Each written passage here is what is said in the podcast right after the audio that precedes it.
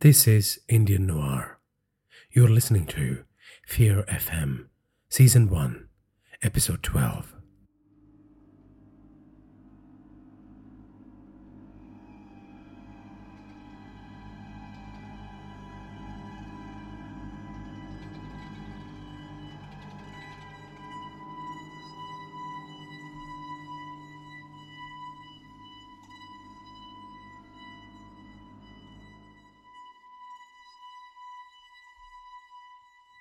Prakash paced in front of the computer, occasionally glancing at the email from his friend Sumit in San Francisco. It read, Dude, what happened to you? You have declined the last two calendar invites for an interview. My boss is growing impatient. This is your final opportunity. If money is the issue, we will negotiate. We know how good you are, and I will see to it that they cut you a great deal. So respond to the invite ASAP. Dhruman Baba's words rang in Prakash's ear. You must eliminate the darkness that calls to it, and when it is enraged by the absence of the power source, it will come for you. Then you must strike at its weak spot. Prakash knew the reason the darkness existed. He had finally confronted the painful truth that had destroyed his family, understood the actions of his mother, realized that she didn't need forgiveness. He knew what he needed to do to the invite, yet here he was holding on to lies about the situation, pondering ways in which he could escape the reality that his mother faced every day as her body gave up on her. His career, all the future paths that lay ahead of him, the wealth and opportunity that awaited him in the US of A. A raging storm of confusion threatened to drive him mad. He glanced outside his window. The sprawling city covered in smog, the dirt, the noise. Familiar and comforting and disgusting at the same time. These strange feelings evoked by his motherland. Surely he would have a better quality of life in the US. He was comfortable taking his mother with him. He had broached the subject to her in the last few days, but she had repeatedly insisted that she wanted to die here, in the land of her forefathers. If he left, what would that thing do to his mother? Prakash wondered. He didn't want to say its name, yet it crept into his consciousness. Dargin. Prakash paced faster.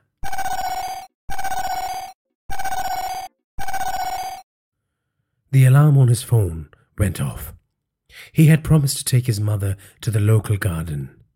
It was good for her to get out of the house and enjoy some fresh air. Retired volunteers maintained the garden named after the father of the nation. It was a long stretch of flower beds and grass that ended in a mini woodland, and beyond the woods lay the canal that flooded during the monsoon season, but otherwise cut an anemic presence. They recently had heavy rains, so the canal was in full flow. Prakash switched off the alarm and exited the room. The email still filling up the computer screen like a giant question mark. He helped his mother onto the wheelchair and exited the apartment. In the elevator ride to the ground floor, he checked if his mother was comfortable. He gently brushed stray hairs away from her face and made sure the cashmere blanket was covering her properly. The evenings got chilly in this part of the world. His mother smiled at his concern and gently tapped him on his hand.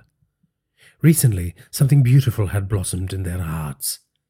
Finally, there was light in their lives. But Prakash knew it could be snuffed out at any moment, either by a demon or by his own actions. For now, he didn't want to think about it.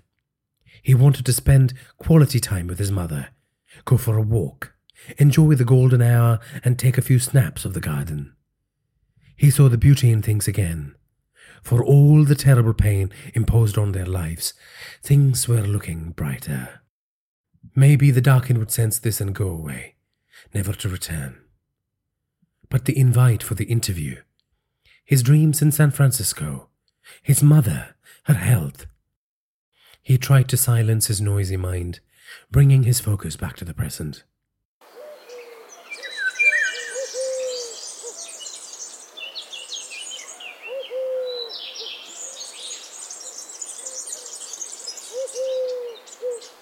Prakash and his mother moved through the garden enjoying the sights, waving hello to people who they knew from the neighborhood. He stopped and moved the wheelchair closer to the flowers so his mother could touch and smell them. He smiled at the innocence with which she caressed them. These strolls in the garden had a positive impact on her health, and it made him a happier man. They moved past the flower beds and arrived at the edge of the small woodland. He parked the wheelchair under a tree and took his phone out to capture photos of butterflies. Won't be long, Ma, he said. He walked away from his mother to where the English roses were planted in a neat row. He altered the settings on his phone to ensure the focus was right when he took the snaps. While his mother was a quiet, soft spoken woman, she was not in a vegetative state. She always made her presence felt through the shuffling of her clothes or the tinkling of her bangles. He couldn't sense her near him. He turned around, expecting to see her asleep in the wheelchair. Instead, she had disappeared. Prakash panicked. Ma? Ma! he shouted. He looked towards the entrance of the garden. It wasn't as packed as before, but a few people were still stretching and chatting to their friends while enjoying a rest on the steel benches. His mother was nowhere to be seen. She wouldn't have gone off without telling him. He looked towards the woods, now darkening with the setting sun. He pocketed his phone and ran into the woods. He shouted after her. No response. The woods that looked so serene and beautiful before had now transformed into a Chakravyuh, the ancient battle formation in Hindu myths that trapped hapless enemies in its spiral tentacles. A maze that slowly crushed their will to live. Prakash did a 360. Rows upon rows of trees stretching into the distance. It seemed the place had suddenly expanded in size.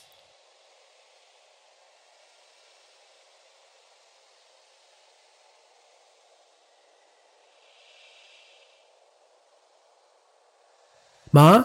Ma! he shouted. Nothing, not even the chirping of birds returning to their nests.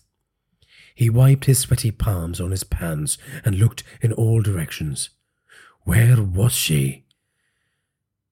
A painful thought suddenly entered his consciousness. The canal.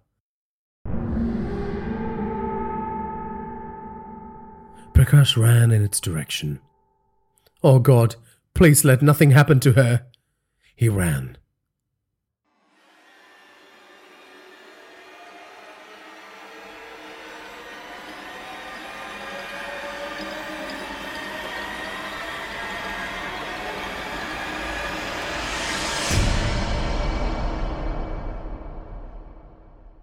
He could now see the Dakin pushing his mother purposefully towards the canal. Dressed in black robes, its movements resembled an elderly human. The demon was not in a hurry. It trudged on, determinedly, its focus solely on dumping the frail old woman's body into the canal. His mother seemed to be motionless. Stop! he shouted. The demon stopped for a few moments.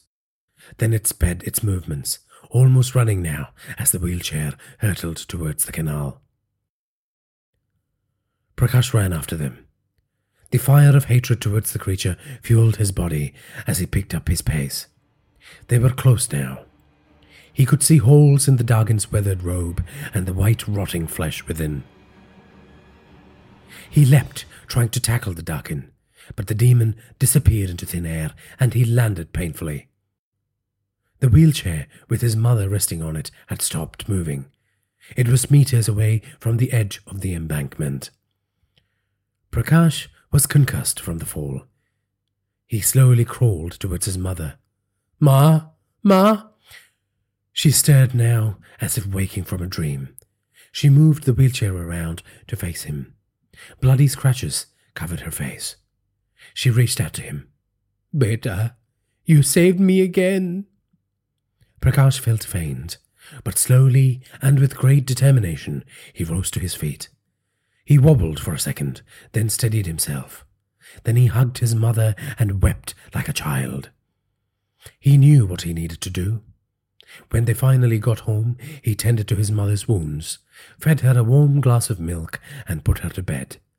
Then he went straight to his computer, declined the meeting invite, and sent his friend a polite note thanking him for the job offer. I have decided to stay back home to look after Ma, the note said. From a distant corner in the apartment, he heard the creature wail.